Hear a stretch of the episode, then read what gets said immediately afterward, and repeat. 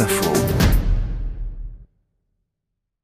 L'éléphant a sa journée, mais pour être complet, il faudrait parler de la journée mondiale de protection des éléphants. Cherchez le cimetière des éléphants.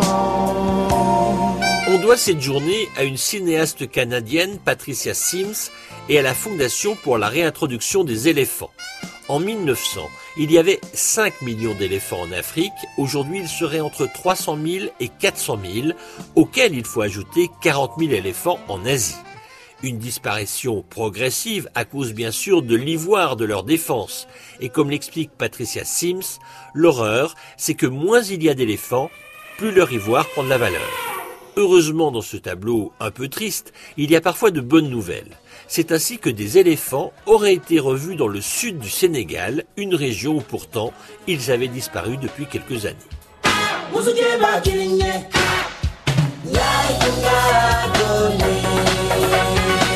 Maintenant abordons le sujet qui pose toujours problème, à savoir qui de l'éléphant d'Afrique ou d'Asie a les plus longues oreilles. Il y a une méthode pour ne jamais se tromper, le mot Afrique est plus long que le mot Asie. Donc les oreilles des éléphants africains sont plus longues que celles de son cousin d'Asie.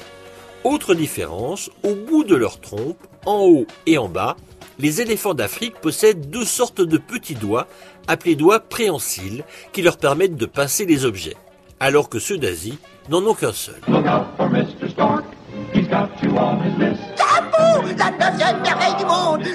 Unique éléphant qui vole Vous avez déjà vu un éléphant voler? Évidemment que l'éléphant Dumbo s'est volé, tous les enfants vous le diront. Dumbo, c'est le cinquième dessin animé de Walt Disney, il est sorti en 1941, obtiendra l'Oscar pour sa musique en 1942 et devra attendre 1947 pour obtenir le grand prix du dessin animé du Festival de Cannes.